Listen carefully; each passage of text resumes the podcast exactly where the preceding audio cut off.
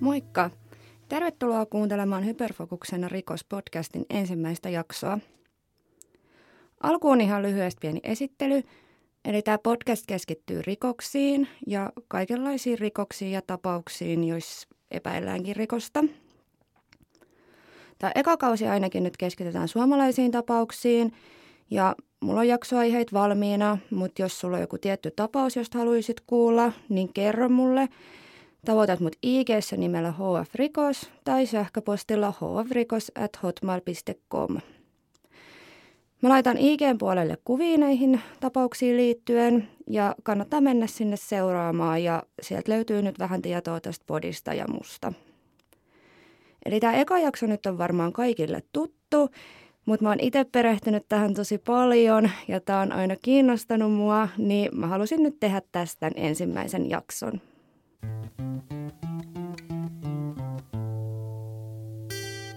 Jakso 1. Ilpo Larha, Suomen ensimmäinen palkkamurhaaja. Ilpo Larha syntyi 19. päivä heinäkuuta vuonna 1986. Ilpo syntyi perheeseen, joka tuli ihan hyvin toimeen taloudellisesti. Ilpon isä oli kirjanpitäjä ja äiti oli liikkeenharjoittaja. Ilpolla oli ainakin yksi isoveli ja Ilpon lapsuudesta nyt oli aika vähän tietoa saatavilla, mutta vuonna 1994 julkaistu Hesarin artikkelissa kerrottiin, että Ilpolla on ollut suht tavallinen lapsuus. Ilpo oli ihan keskiverto-oppilas ja Ilpolla oli muutama ystävä. Lapsena Ilpo oli jo kiinnostunut aseista ja rakenteli ansoja. Ilpo teki pikkupiloja, kuten räjätteli postilaatikoita, ja oli vilkas ja seurallinen lapsi. Tosin Ilpolla oli jo lapsena taipumusta valehteluun. Eräs lapsuuden ystävä on kertonut, että Ilpo on kiusattu koulussa. Larha kävi peruskoulun ja kymppiluokan, jonka jälkeen Ilpon vanhemmat oletti, että poika menee lukioon ja Ilpolle odotettiin tällaista akateemista uraa. Ilpo kuitenkin meni sitten Vallilan ammattikouluun ja opiskeli asentajakoneistajaksi. Ilpo oli asehullu ja armeijasta Ilpo muistetaan tosi hyvänä ampujana ja aseenkäyttäjänä. Ja myöhemmin Ilposta sitten tuli taksikuski ja taksipiireistä Ilpo muistetaan miehenä, jolla oli aina ase mukana – Taksipiireissä Ilpo tutustui entisen yrittäjään nimeltä Fred Högsteen. Fred oli diplomiekonomi ja hän oli ennen omistanut keilahallin, mutta keilahalli oli ajautunut konkurssiin ja nyt Fred ajeli sitten taksiin.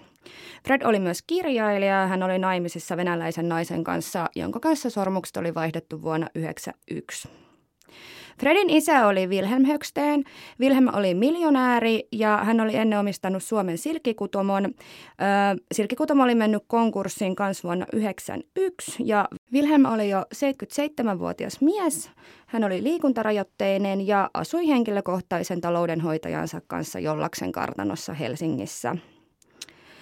Wilhelm oli avustanut poikansa Fredia taloudellisesti hyvin paljon ja Wilhelm alkoi olla aika kyllästynyt Fredin taloudelliseen tilanteeseen ja rahallisiin edesottamuksiin ja holtittomaan rahan käyttöön. Lainaa Fredillä oli yli miljoona ja hän oli yrittänyt saada isänsä kartononkin velan vakuudeksi. Fred oli myös yrittänyt saada isänsä kustantamaan kirjan, joka hänellä oli työn alla, mutta isä ei ollut tähän sitten suostunut. Vuonna 1992 heinäkuussa 24. päivä Fredin isä ammuttiin kotonaan. Wilhelmin taloudenhoitaja heräsi yöllä laukauksiin ja kiiruhti yläkertaan, jossa Wilhelm sitten makasi sängyssä kuolleena. Taloudenhoitaja ei kerennyt nähdä siellä ketään, oli tosi pimeätä. Ikkuna oli rikki ja huoneessa haisi vielä ruuti, kun hän pääsi sinne. Taloudenhoitaja yritti hälyttää apua, mutta kartanon puhelimet ei toiminut ja tämän taloudenhoitajan piti lähteä soittamaan apua sitten muualta. Aika kului noin 20 minuuttia ennen kuin poliisi saatiin hälytettyä apuun ja tässä ajassa tietysti tappaja oli jo pitkällä. Kun poliisit sai tiedon tästä henkirikoksesta, niin liikenne suljettiin kartanolle. Sinne kartanolle meni vain yksi tie ja myös merenkulku rajoitettiin. Täällä rikospaikalla sitten aloitettiin taloudenhoitajan kanssa keskustelut ja paikalle saapui myös Wilhelmin vanhempi poika, eli tämän Fredin isoveli. Tämä isoveli kertoi sitten poliiseille veljestä, jolla on taloudellisia vaikeuksia ja että velillä oli aika ristiriitaiset välit isänsä kanssa ja Tuli myös ilmi, että Fred on käynyt isänsä kimppuun muutama vuosi sitten. Tämä isoveli myös kertoo, että Fredillä on kytköksiä Venäjälle. Kartanolla selvisi myös, että ei sieltä oltu varastettu mitään, vaikka siellä oli hyvin arvokastakin tavaraa. Eli kyseessä siis oli henkirikos eikä nyt ainakaan ryöstö. No poliisit lähti puhuttaa Frediä ja Fred pidätettiin ja kuulusteltiin, mutta nämä kuulustelut osoittautui ihan turhiksi ja Fred vapautettiin. No Fred kerkesi sitten pari päivää ole vapaalla ja sitten hän meni siskonsa luo ja alkoi puhua perinnön jaosta. Sisko kertoi tietysti, että ei perintöä voida jakaa ennen kuin isän kuolema olisi niin kuin selvitetty kokonaan. Ja Fred oli sitten sanonut siskolleen, että tässä tapauksessa hänen olettava tietynlaisiin toimenpiteisiin. No, tämä oli tietysti siskon mielestä tosi erikoista ja epäilyttävää ja sisko ilmoittikin tästä sitten pikimmiten poliisille. Poliisit lähti jututtaa Frediä ja Fred olikin just silloin asunnollaan kirjoittamassa kirjeitä. Nämä kirjeet oli osoitettu toinen venäläiselle miehelle ja toinen Tallinnassa asuvalle henkilölle. Kirjeissä Fred kertoi etsivänsä henkilöä, joka niin rahaa vastaan lähtisi istumaan vankilaan ja tunnustaisi rikoksen. Poliisi pidätti Fredin ja koska nyt oli päivän selvää, että Fred ties isänsä kuolemasta enemmän kuin antoi aiemmin olettaa, niin aloitettiin kuulustelut ja kuulusteluissa Fred sitten sepitti tällaista tarinaa kahdesta venäläisestä palkkamurhaajasta, jolle hän on luvannut 60 000 markkaa isänsä tappamisesta ja hän on lähettänyt niille kuvia isästään ja isänsä talosta ja nämä palkkamurhaajat on sitten luvannut hoitaa tämän homman. Suomen KRP oli hetkeä aiemmin, ennen tätä tapausta siis, niin tehnyt alustavan sopimuksen Venäjän poliisin kanssa yhteistyöstä. Ja tätä yhteistyötä ei ollut aiemmin oikein vielä testattu. Ja nyt kun Fred kertoi palkanneensa nämä venäläiset palkkamurhaajat, niin KRPn ja Venäjän poliisin yhteistyö oli hyvä laittaa kokeiluun. Venäjällä aloitettiin tutkinnat ja näitä kahta miestä etsittiin. Fredhän oli antanut näistä aika hyvät tuntomerkit, että oli nimetkin ja Venäjän poliisi liittyi tutkimuksiinkin ja tutki murhapaikat löytyneet ruutijäämät ja niiden todettiinkin olevan venäläistä alkuperää. Eli tämä tarina on niin täsmäs. Venäjän poliisi ei kuitenkaan tutkimuksistaan huolimatta hyvistä tuntomerkeistä huolimatta löytänyt näitä kahta miestä, josta Fred puhui niin uskottavasti. Venäjän poliisi kuulusteli myös Slaavaa. Se oli tämä mies, kelle Fred oli aiemmin ollut kirjoittamassa kirjettä. Ja Slaavan kuulusteluissa ei saanutkaan oikein niin kuin, siitä ei saatu mitään irti. Ja samaan aikaan Fred pysyi sitten omassa kertomuksessaan näistä kahdesta venäläisestä palkkamurhaajasta. Sitten toisella kerralla, kun Slaava kuulusteltiin, niin poliisille selvisi, että Fred on pitkään halunnut isänsä hengiltä ja etsinyt rahaa vastaan tappajaa. Slaava kertoi myös, että Fredillä on Ilponiminen ystävä, joka on myös taksipiireistä. Ja Slaava kertoi Ilpon olevan tosi hyvä ampumaan ja toimivan Fredin jonkinlaisena henkivartijana. Ja Slaavan tietojen mukaan Ilpo tappoi Wilhelmin. No nyt poliisilla oli sitten tieto Ilpo Larhasta. Larhalla ei ollut rikollista taustaa. Hän oli taksikuski, aseharrastaja. Totta kai Ilpo haluttiin kuulustella ja Poliisi on kertonut jälkeenpäin, että siinä Larhan asuntoon ei voinut niin kuin noin vaan rynniä, koska siellä oli eteisessä vastassa joku tämmöinen haulikkoviritelmä, mikä olisi niin kuin lauennut, jos sinne noin vaan rynnii. Mutta Ilpa saatiin ihan yhteisymmärryksessä kuulusteluihin. Kuulusteluissa Ilpo kyllä kertoi käyneensä Fredin kanssa Viipurissa ja tavanneensa myös tämän Slaavan. Ja poliisi sitten joutui kuitenkin vapauttaa Ilpon, koska ei ollut juuri mitään näyttöä Ilpoa vastaan, että nyt oli oikeastaan ainoastaan se Slaavan kertomustodisteena. Fred sen sijaan pysyi vangittuna, koska häntä vastaanhan oli tarpeeksi todisteita. Lopulta Fred sitten tunnusti tuntevansa Ilpon ja myönsi, että et, ei näitä kahta venäläistä palkkamurhaajaa oikein niin kuin ollutkaan, että ei niitä ole olemassa. Ja Fred kertoi, että on käynyt Ilponkaa Venäjällä ja silloin sen matkan tarkoitus oli kyllä joku, joka tappaisi Fredin isän rahasta. Kuitenkin sitten, kun tämä kaksikko on palannut Suomeen, niin Ilpo oli sitten sanonut Fredille, että hän hoitaa se homma ihan itse. Ja Fred ja Ilpohan oli käynyt Wilhelmin asunnolla ja Fred oli myös antanut talon pohjapiirustuksen Ilpolle, että tätä niin kuin, oli alettu sitten pohjustaa tätä tappoa. Kun poliisi aloitti tutkimaan Ilpoa tarkemmin, niin sitten selvisi tämmöinen yhteys Hannu Ratia-nimiseen helsinkiläiseen yrittäjään. Ilpo oli ollut takajana Hannun tosi suures, tai suurehkossa lainassa, jonka takaisinmaksussa oli vähän ongelmia. Hannu sitten haettiin kuulusteluihin kotoaan ja hänen asunnosta löytyi aseita ja paljon kätestä rahaa. Kuulusteluissa selvisi Hannun yhteys yhteen pankkiryöstöön ja Hannu kertoi poliiseille tuntemansa Ilpon ja kertoi tästä lainastakin. Ja Ilpo ja Hannu oli tutustunut alun perin ampumaradalla ja Hannu sitten tunnusti ollensa kuskina, kun Ilpo ampui Wilhelmin. Hannu kuitenkin kiisti ollensa millään tasolla tietoinen, mitä sinne kartanolle oltiin menossa tekemään. Mutta myöhemmin on käynyt ilmi, että Hannu kyllä hyvin tiesi, että mitä sinne kartanolle mentiin tekemään ja mitä siitä niin hyödyttäisi. Hannun kuulusteluiden jälkeen sitten nämä murhayön tapahtumat alkoi selkeytyä ja saatiin selville, että kartanon niin puhelinlinjat oli katkettu voimapihdeillä just sen takia, ettei puhelimet toimia, ei pystytä hälyttää apua. Ja Hannun avulla sitten sukeltajat pystyi sukeltaa pihdit merestä, jonne ne oli heitetty ja meren oli heitetty muitakin todisteita, kuten hylsyjä. Aiemmin tuossa mainitsinkin, että ne ruutijäämät oli venäläistä alkuperää ja ne toden totta oli, että niitä luotaja oli jotenkin tuunattu itse just hämätäkseen poliiseja. Kun Larhaa kuulusteltiin Hannun tunnustuksen jälkeen, hän vihdoin tunnusti sitten tämän surmatyön ja kertoi Fredin luvanneen isänsä tappamisesta 500 000 markkaa. Näissä kuulusteluissa selvisi myös, että Ilpolla on ollut jotain osallisuutta Helsingin veroviraston pommituksiin ja se on ollut kai just niin, että se on niitä pommeja sitten väsäillyt. Tähän en perehtynyt sen tarkemmin. Ilpo ja Hannu oli käynyt ainakin kaksi kertaa aiemmin siellä kartanolla suunnittelemassa nimenomaan tätä tekoa ja toisella kerralla Wilhelm oli jo pitänytkin ampua, mutta taloudenhoitaja oli tullut avaa oven ja sitten Larha perääntyi tästä teosta silloin. Ja sillä Wilhelmin tappamisella alkoi olemaan aika kiire, koska Wilhelm oli muuttamassa Espanjaan.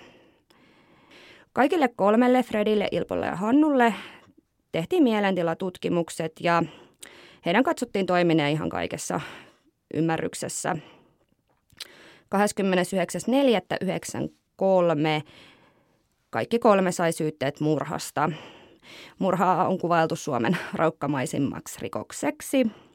Ja Ilpohan uhosi jo sitten tuolloin, että hän ei tule koko kakkuun istumaan ja 25.2.94 hän Ilpo Larha karkasi vankilasta. Ilpalarha karkas sieltä toisen vangin kanssa nimeltä Kullervo Haikas ja Kullervohan oli siellä huumausainerikoksista ainakin istumassa. Nämä vangit sitten pakeni vankilasta aseella uhate ja otti pankkivangin. Ja tästä on kiistelty, että miten se ase on sinne tuotu ja ihan täyttä faktaa en löytänyt, mutta on väitetty, että joku vartija olisi sen sinne tuonut. No tämä panttivangiksi joutunut vartija vapautettiin ja pakomatkalle hommattiin auto varastamalla semmoinen siitä täysin ulkopuoliselta henkilöltä. Pakomatka aikanahan Ilpo Larha suoritti myös pankkiryöstön. Tästä laitan kuvan tuonne IGC. Tätä kaksikkoa etsittiin aika lailla ja poliisi kävi myös asuntoja läpi, jossa niin kuin epäiltiin, että he voisivat piileskellä. Sitten poliisi saikin vihjeä, että nämä karkurit voisivat olla Lahdessa. Ne olisi Lahdessa tällaisen erään naisen luona, joka oli tunnettu huumepiireistä ja naisella oli kytköksi ainakin tähän kullervoon. Poliisi päätti sitten tarkistaa tämän vihjeen ja tehtiin ihan kunnon suunnitelma, että miten sinne asuntoon mennään ja miten tätä tilannetta lähdetään lähestyä, koska jos Larha on siellä asunnossa, niin hän varmasti ampuu poliiseja. Poliisi pääski sitten yleisavaimilla sisään tietysti alaovesta ja ne pääsit sinne asuntoonkin sisään ja oltiin varauduttu ihan kunnolla tähän sisälle menoon ja oli kilvet ja kaikki. Kun sitten poliisi lähestyi tuota asuntoa niin kuin eteisestä käsin, niin se sitten päättyi siihen, että Ilpo Larha alkoi tulittaa kahdella aseella poliiseja. Poliisi joutui tietysti perääntymään tässä vaiheessa sieltä asunnosta ja kun he pääsivät ulos ovesta, niin Ilpohan tulitti sieltä oven läpikin. Ilpo ammuskeli myös ikkunoista poliiseja kohden ja yksi poliisi sai tuossa osuman luodista silloin, kun sinne asuntoon mentiin sisään. Mutta nyt kun poliisi oli päässyt kerran sinne asuntoon, niin tiedettiin, että siellä niin asunnossa on kolme ihmistä Ilpon lisäksi. Kun Larha ammuskeli ikkunasta ja käyttäytyi tosi arvaamattomasti, poliisi tajusi, että kerrostalo täytyisi evakuoida niin kuin ihan asappiin. Ja Larhaan piti saada puheyhteys, jotta voidaan aloittaa neuvottelut ja asuntoon sitten toimitettiinkin puhelinikkunan kautta korissa. Kun asuntoon saatiin puheyhteys, Ilpo kertoi asunnossa olevan räjähteitä ja aseita ja uhkas räjäyttää koko kerrostalon. Neuvotteluissa Ilpo sitten vaati sinne asuntoon ruokaa ja tupakkaa ja itselleen ja vankikarkurikaverilleen pakoauton.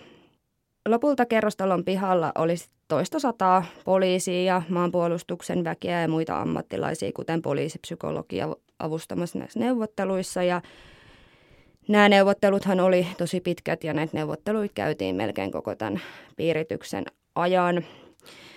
Kesken tämän piiritystilanteen Ilpo Larha myös soitti suoraan radiolähetykseen, kertoi kuka on ja mistä soittaa ja mikä tilanne ja uhkasi siinä suorassa radiolähetyksessäkin räjäyttävänsä sen koko kerrostalon, jos nämä poliisit ei suostu hänen vaatimuksiin. Ja poliisihan päätti sitten katkaista sähköt, jottei Larha ja muu porukka ylipäänsä niin saa niin kuin informaatiota tiedotusvälineistä ja tämä kerrostalo tosiaan saatiin myös evakuoitua.